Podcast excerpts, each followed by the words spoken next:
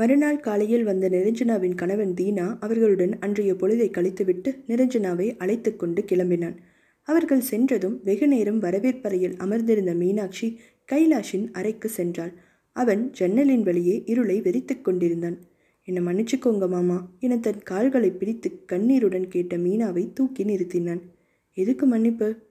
அக்காவை பற்றின விஷயம் எல்லாரும் சேர்ந்து உங்ககிட்ட மறைச்சிட்டோம், உங்களுக்கு துரோகம் செஞ்சிட்டோம். கங்கா ஏன் மனைவி தானே, அவளோட குறையை பற்றி உன் மூலமாக எனக்கு தெரிஞ்சிருந்தாதான் தப்பு. அவளே உடல்நிலையை பற்றி என்கிட்ட பகிர்ந்துருக்கிறது தானே நியாயம். அவளை பற்றி முன்னாடியே தெரிஞ்சிருந்தா அவளுக்கு உறுதுணையாக கூட இருந்திருப்பேன். ஆனால் ஒரு வார்த்தை கூட சொல்லலை. அத்தனை வருஷம் அவள் கூட வாழ்ந்திருக்கேன்.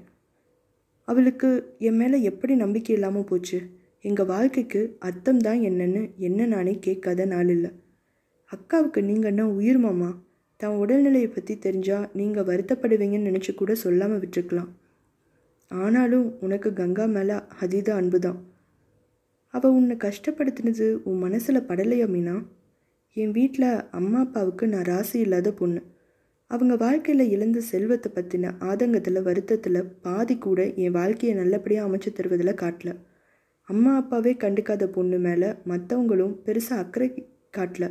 இந்த சமயத்தில் என் மேலே அன்பு காமிச்சது கங்கா அக்கா தான். எங்கள் அக்காவுக்கு கொஞ்சம் மனரீதியான பிரச்சனை இருந்தது உண்மைதான். ஆனால் அதுக்காக அவளை வெறுக்க முடியுமா? அதனால் அவள் மேலே வெறுப்பில்லை. ஆனால் அதுக்கப்புறம் அவளோட சுயரூபத்தை பார்த்து பயந்துட்டல்ல? பதில் சொல்லவில்லை மீனாட்சி. உண்மையிலேயே உனக்கு இலகன மனசு தான். இல்லாட்டி உங்கள் அக்காவுக்காக இவ்வளோ பெரிய தியாகத்தை செய்திருப்பியா என்றன் குழந்தைகளை பார்த்தவாறே. தியாகம் இல்லை மாமா, இது கடவுள் போட்ட முடிச்சு. நம்ம கல்யாணம் கடவுள் போட்ட முடிச்சா இல்லை கங்கா போட்ட முடிச்சா? மாமா, சூர்யாவுக்கும் சந்திராவுக்கும் அப்பாண்ணா அம்மா யாருன்னு சொல்லு. மாமா, நேற்று இன்ஸ்பெக்டர் ராஜி எல்லாம் சொல்லிட்டான். கங்கா மரணம் பற்றி விசாரித்து அப்படியே அவள் சிகிச்சை எடுத்துகிட்ட எல்லா மருத்துவமனையிலையும் அலசி எனக்கு வாழ்க்கை வரலாற்றையே இமெயில் பண்ணிட்டாங்க. அதில் இருக்கிற சில ரிப்போர்ட்ஸ் பார்த்ததும் என்னால் அதிர்ச்சி தாங்க முடியல. இதுவரை நீ யார்கிட்டையும் சொல்லாத கதையை என்கிட்ட இப்போவாது மறைக்காமல் சொல்லுவியா மீனா? கங்காவுக்கு கருமுட்டைகள் சுத்தமாக உற்பத்தியாகவில்லை. அதனால் இயற்கையாக குழந்தை பெற வழியே இல்லை. சோதனை குழாய் மூலம் வேறு ஒரு பெண்ணின் கருமுட்டைகளை தானமாக வாங்கி கைலாஷின் உயிரணுக்களை செலுத்தி கருத்தரிக்க இயலும். எனவே கைலாஷுக்கு தெரியாமல் அதையே முயற்சித்தனர். ஆனால் இவர்களின் வேண்டுகோளுக்கிணங்க மனிதாபிமானம் காரணமாக அந்த மருத்துவர் கருமுட்டை தானத்தை பற்றி வெளியே சொல்லவில்லை. மூன்று முறை சோதனை குழாய் மூலம் முயற்சித்தும் கரு தங்கவில்லை. கைலாஷ் வேறு அதுதான் கடைசி சந்தர்ப்பம் என்று சொல்லியிருந்தான். என்ன செய்வது என்று தெரியாமல் செவிலியிடம் சொல்லி வருத்தப்பட்டனர். ஏமா, மனசொப்பி வாழும் புருஷ பொண்டாட்டிக்கே குழந்தை பிறக்கிறது கஷ்டமாக இருக்குது. இதில் முன்பின் தெரியாத இரண்டு பேரோட அணுக்கள் இணைஞ்சு கரு உருவாகணும், பின்னர் வளரணும், அப்புறம் சோதனை குழாயில் வளர்ந்த அந்த கருவை உங்கள் உடம்பு ஏற்றுக்கணும். இப்படி பல படிகள் இருக்குது. உங்களுக்கு உருவான கருக்கள் எல்லாம் இரண்டாம் தரத்தில் தான் இருந்தது. அது முதல் பிரச்சனை. சில சமயம் தன்னுடைய அணுக்களினால் உருவாகாத கருவை உடம்பு ஏற்றுக்காமல் போகிறதுண்டு. அதனால் கருசிதைவும் உண்டாகும். இது கூட இந்த முறை உங்களுக்கு ஏற்பட்ட தோல்விக்கு காரணமாக இருக்கலாம். நீங்கள் பேசாமல் உங்கள் இரத்த சம்மந்தப்பட்ட உறவு யார்கிட்டையாவது கருமுட்டை தானம் வாங்குங்களேன். வெற்றி வாய்ப்பு இதில் அதிகரிக்கும். உனக்கு அக்கா தங்கச்சி யாராவது இருக்காங்களாமா என்று கேட்டது கங்காவின் மனதில் கல்வெட்டாய் பதிந்தது. அதே சமயம் விபத்தில் அடிபட்டு மருத்துவமனையில் தனது பெற்றோரை சேர்த்துவிட்டு அறுவை சிகிச்சைக்கு பணமின்றி அவர்கள் முன் நின்றாள் மீனாட்சி. இல்லை என்று கைவிரித்தனர் கங்காவின் குடும்பத்தார். அஞ்சு லட்சம் வேணுமா? அஞ்சு லட்சம்? நல்ல கதையால இருக்கு, என்னமோ தந்து வச்சிருக்கிற மாதிரி கேட்குறா என்று அங்கலாய்த்தாள் கலைவாணி.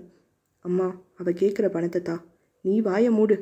அம்மா, எனக்கு மீனாவோட கருமுட்டை வேணும், வாங்கித்தா என்று கங்காவின் குரலில் அசாத்திய உறுதி. என்னடி சொல்கிற? என் வீட்டுக்காரருக்கு மீனாவை பிடிக்கும், மீனாவுக்கும் அவர் மேலே மரியாதை உண்டு. இவங்களுக்கு இருக்கிற புரிதலால் கரு கண்டிப்பாக உருவாயிடும். மீனா என் இரத்த உறவானதால் கரு என் வயிற்றில் தங்குற வாய்ப்பு அதிகம். மேலே பேச விடாமல் கையை காட்டினாள் கலைவாணி. புரிஞ்சிடுச்சு, இனி நான் பார்த்துக்கிறேன் விடு. அதன் பின் சொன்னதைப் போலவே கலைவாணி பார்த்து கொண்டார். மீனா, உங்கள் அப்பா அம்மா சிகிச்சைக்கு நான் பணம் தரேன். பத்து லட்சத்தை உனக்கு சும்மா தூக்கி கொடுத்துடுவேன்னு நினைக்காத. எந்த விஷயத்துக்கும் ஒரு விலை உண்டு. நீ உன் கருமுட்டையை என் மகளுக்கு தர தந்துட்டு பணத்தை வாங்கிட்டு போகிற. இது நம்ம பொறுத்த வர ஒரு வியாபாரம். இந்த வியாபாரம் முடிஞ்சதும் என் கண்ணில் படாத இடத்துக்கு போயிடணும் என்று பெரியம்மா சொல்ல சொல்ல பேய் எடுத்தது போல் ஆனால் மீனா. அக்கா, பெரியம்மா என்னமோ சொல்கிறாங்க, எனக்கு ஒன்றுமே புரியலை என்று கங்காவின் ஆதரவை தேடினாள். அம்மா ஏன் சார்பாக தான் பேசுகிறாங்க மீனா. ஆனால் மாமா அவரும் நானும் இது நல்லாவே இல்லைக்கா, கேட்கவே அசிங்கமாக இருக்குது, மாமா இதுக்கு சம்மதிக்கவே மாட்டார், அதனால தான் அவர்கிட்ட சொல்லலை. உங்கள் மாமாவுக்கும் இந்த விஷயம் தெரியாது, தெரியவும் கூடாது. முதல்ல நீ யார்கிட்டையும் ஊவாயெல்லாம் சொல்லக்கூடாது, இதுக்கெல்லாம் சம்மதி, அப்பாட்ட சொல்லி உனக்கு பத்து லட்சம் தர சொல்கிறேன். வேண்டாக்கா, இதுக்கு என் மனசு ஒப்பலைக்கா. சரி, அப்போ உங்கள் அப்பா அம்மா வைத்தியம் செய்ய வசதி இல்லாமல் சாகட்டும். இரக்கமில்லாத அரக்கியானார் கங்கா. அக்கா பாரு மீனா, உங்கள் அப்பா அம்மாவை உன்னால் காப்பாற்ற முடியும், நான் பணம் தரேன், ஆனால் நீ அதுக்கு வர ஒரு சின்ன வேலையை செய்யணும். அப்புறம் அதை பற்றி மறந்துடு. என்ன, உனக்கு இவ்வளவு நாள் சாப்பாடு துணிமணி தந்து வளர்த்துருக்கோம், அந்த நன்றி இருந்தால் இதுக்கு சம்மதிச்சிருப்ப. கலைவாணியும் தன் பங்குக்கு பேசினார். எனக்கும் கைலாஷுக்கும் குழந்தைன்னா எவ்வளவு இஷ்டம்னு உனக்கே தெரியும், எவ்வளவு சிகிச்சை எவ்வளவு மருந்து மாத்திரை சாப்பிட்ருக்கேன். ஆனால் உன்னால் எனக்கு அது சாத்தியம்னு சொல்கிறாங்க. உன் ட்ரெஸ் புத்தகம் எல்லாம் நான் வாங்கி தந்ததுன்னு சொல்லுவியே, எனக்காக இந்த சின்ன உதவியை கூட செய்ய மாட்டியா? ஒரு வேளை நான் உன் கூட பிறந்த அக்காவாக இருந்திருந்தா செஞ்சுருப்பியோ? ஐயோ அக்கா, உன்னை நான் என் கூட பிறந்த அக்காவாக தான் நினச்சிட்டு இருக்கேன். எனக்கு குழந்தை பிறக்காத காரணம் காட்டி என் மாமியார் கைலாஷுக்கு ரெண்டாவது கல்யாணம் பண்ணி வைக்க முயற்சி பண்ணுறான். கைலாஷை பிரிஞ்சு நான் என்னால் வாழ முடியாது, நான் செத்துடுவேன். என் லைஃப் உன் கையில் தான் மீனா. சாமதான பேத தண்டங்களை உபயோகித்து கடைசியில் வென்றது கங்காதான். மருத்துவர் பரிந்துரைத்த மருந்து மாத்திரைகளை உட்கொண்டு அவர்கள் சொன்ன நேரத்துக்கு சொன்ன இடத்துக்கு வந்தாள் மீனாட்சி. சிகிச்சை முடிந்து வெளியே வந்தவள் மயக்க மருந்தின் விளைவால் ஏற்பட்ட களைப்பை போக்க பக்கத்தில் இருந்த விடுதியில் காப்பி ஒன்றை வாங்கி கொண்டாள். கைலாஷின் கண்களில் அவள் பட்டுவிடக்கூடாது என்று மயக்கம் தெளிந்தும் தெளியாமலும் இருந்த தன்னை நாயை விரட்டுவது போல விரட்டிய பெரியம்மாவை நினைத்து மனதே கனத்தது. அதை மறுக்காத கங்காவின் இந்த கடுமையான போக்கை அவளால் ஜீரணிக்கவே முடியவில்லை. உலகில் எல்லோரும் முகமூடி மனிதர்கள்தான். ஒருவரால் தங்களுக்கு ஆதாயம் என்று தெரியும் வரை முகமூடியை அகற்றாமல் இருப்பவர்கள் அவர்கள் தங்கள் பாதையில் தடையாக இருக்கலாம் என்ற எண்ணம் தட்டியவுடன் தங்கள் முகத்திரையை விலக்கி விஷப்பல்லால் குட்டுகின்றனர். இதை எதிர்பார்க்காமல் எல்லாரையும் நம்பிய தான் தான் அறிவிலி என்று தன்னைத்தானே திட்டிக் கொண்டாள். இப்போ அக்கா வயிற்றுல குழந்தை உருவானா அதுக்கு அப்பா கைலாஷ் மாமா, அவங்களோட அம்மா நானா இல்லை கங்காக்காவா? மீனாவுக்கு ஒரே குழப்பமாய் இருந்தது. திடீரென பழக்கமான ஒரு குரல் அவள் காதில் விழுந்தது. காரிலிருந்து இறங்கிய கைலாஷ் வாசலில் பிச்சை கேட்ட பெரியவருக்கு ஹோட்டலில் உணவு வழங்க சொன்னான். இவருக்கு சாப்பாடு தந்துடுங்க, நான் கார்டில் பில் கட்டிடுறேன் என்றவன், பெரியவரை கூச்சப்படாமல் வேணுங்கிறத கேட்டு வாங்கி சாப்பிடுங்க, வீட்டில் யாராவது இருந்தால் பார்சல் வாங்கிக்கோங்க என்று அறிவுறுத்தினான். உன் நல்ல மனசுக்கு பிள்ளைக்குட்டியோட நல்லா இரு தம்பி, மனதார வாழ்த்தினார் அவர். அந்த வினாடியே தான் செய்தது சரிதான் என்று நம்ப ஆரம்பித்தாள் மீனா. என்னை மன்னிச்சிடுங்க மாமா, நான் செஞ்சது சரியா தப்பான்னு தெரியல, ஆனால் உங்கள் நல்ல மனசுக்கு அக்காவும் நீங்களும் குழந்தைகளோட சந்தோஷமாக இருந்தால் அதுவே எனக்கு போதும். மருத்துவமனைக்குள் நுழைந்த கைலாஷை பார்த்து மனதினுள் மன்னிப்பு கேட்ட மீனா உடனடியாக அவ்விடத்தை விட்டு யார் கண்ணிலும் படாமல் அகன்றாள். சிகிச்சை பலனளிக்காமல் தந்தை மறைந்தவுடன் கங்காவுக்கு வாக்களித்தபடி மறுவாரமே தாயுடன் வள்ளத்துக்கு குடிபெயர்ந்தாள். கங்காவின் வளைகாப்போ குழந்தை பிறப்போ பாச வேஷம் காட்டி தாங்கள் ஏமாற்றிய அந்த பேதைக்கு சொல்லப்படவில்லை. கங்காவின் மரணம் பற்றி கேள்விப்பட்டாலும் அதை விபத்து என்று தன் பணத்தால் பூசி மொழிகியிருந்தார் கங்காவின் தந்தை. அதனால் உண்மையான காரணம் கூட மற்றவர்களுக்கு சரியாக தெரியவில்லை.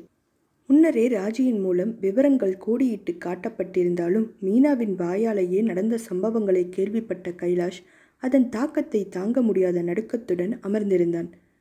ஐயோ கங்காவா, ஒரு சின்ன பொண்ணுக்கிட்ட அவங்க அப்பா அம்மா உயிருக்கு பேரம் பேசி திக்கில்லாமல் வந்தவளை தங்கன்னு கூட பார்க்காம கார்னர் பண்ணி இவ்வளவு சுயநலமாக நடந்துக்கிட்டா என்று அவன் மனம் கதறியது. அன்னைக்கு ஹாஸ்பிட்டலில் என்னை பார்த்தப்பவே விவரத்தை சொல்லியிருக்கலாமே மீனம்மா, நான் எப்படியாவது தடுத்திருப்பேனே வாஞ்சையுடன் கேட்டான். அவ்வளவு நாள் யாரிடமும் சொல்லாமல் மறைத்து வைத்திருந்ததை முதன்முறையாக தன் மனதுக்கு நெருக்கமான ஜீவனிடம் சொல்லிவிட்டதால் இறுக்கம் குறைந்த மனதுடன் ஓவென அழுதாள் மீனா.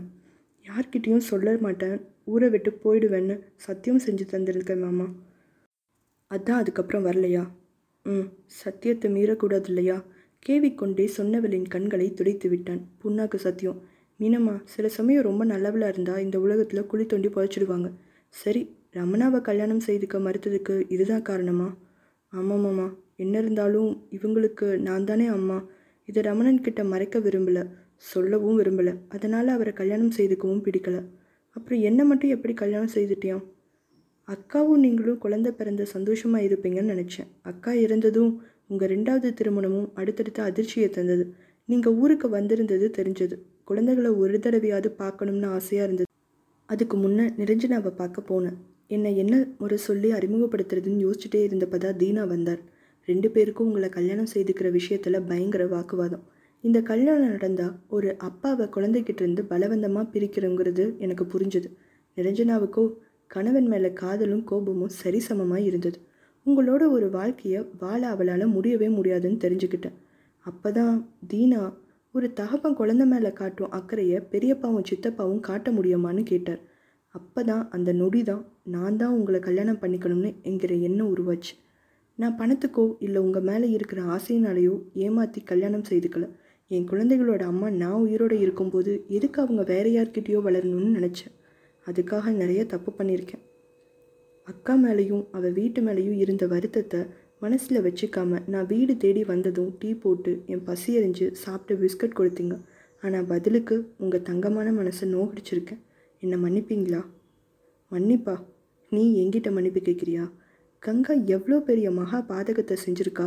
அதை புரிஞ்சுக்காம நான் உனக்கு கொடுத்த வேதனைகளுக்கு எங்கிருந்து மன்னிப்பு கேட்குறதுன்னு தெரியாமல் திணறிட்டுருக்கேன். உன்னை வார்த்தைகளால் குத்தி கொதறி மனசை வருத்தி குழந்தைகள் உன்னை அம்மானு கூப்பிட விடாமல் உன் மனசு எவ்வளவு வேதனை பட்டிருக்கும் மீனா. உங்கள் நிலைமையில நான் இருந்திருந்தா கூட இப்படித்தான் நடந்திருப்பேன் மாமா. மீனாட்சியின் அருகே நெருங்கியவன் மண்டியிட்டு தரையில் அமர்ந்தான்.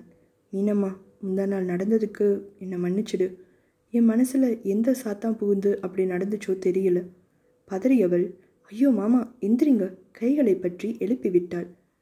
மீனா, என்னை கெட்டவனாக்கிட்டேடி என்ற கைலாஷின் குரலில் தாங்க முடியாத ஆதங்கம். ஒரு பெண்ணை அவ சம்மதம் இல்லாமல் பலாத்காரம் செய்திருக்கேன். இந்த குற்ற உணர்வு நான் சாகர வரை என்னை விட்டு போகுமா? தப்பு மாமா. ஒரு பெண்ணை அவள் சம்மதம் இல்லாமன்னு சொன்னது இந்த இடத்துல சரியில்லை. ஒரு முறை கூட நான் என் மறுப்பை தெரிவிக்கல. வேண்டாம்னு சின்னதாக தலை ஆட்டி மறுப்பு தெரிவிச்சிருந்தா கூட நீங்கள் விட்டு விலகியிருப்பீங்க. ஏன்னா நீங்கள் அவ்வளோ நல்லவர். அப்போது தப்பில்லையா? மட மாமாவே, உங்களை கல்யாணம் செய்துக்கிறேன்னு சொன்னப்பவே இதெல்லாம் நடக்கும்னு எதிர்பார்க்காமலா இருந்திருப்பேன்? அப்போது திருமதி கைலாஷா, நான் என் மனசு சம்மதிச்சு தான் நம்ம திருமணம் நடந்தது. அப்போ நாலு மாதம் வேஸ்ட் ஆகிடுச்சா? நீங்கள் மீனாட்சியோட கணவனாக மாற எடுத்துக்கிட்ட டைம் இது. கொஞ்சம் அதிக நேரம்தான் எடுத்துட்டேனோ? மனம் நிறைந்த சிரிப்புடன் அவனது மீனம்மாவை தன் கைக்கரிகள் நிறுத்தி கொண்டான். தவமின்றி வரமாய் கிடைத்த பொக்கிஷத்தை கலங்கவிடக்கூடாது என்ற உறுதி அவன் செயலில் தெரிந்தது.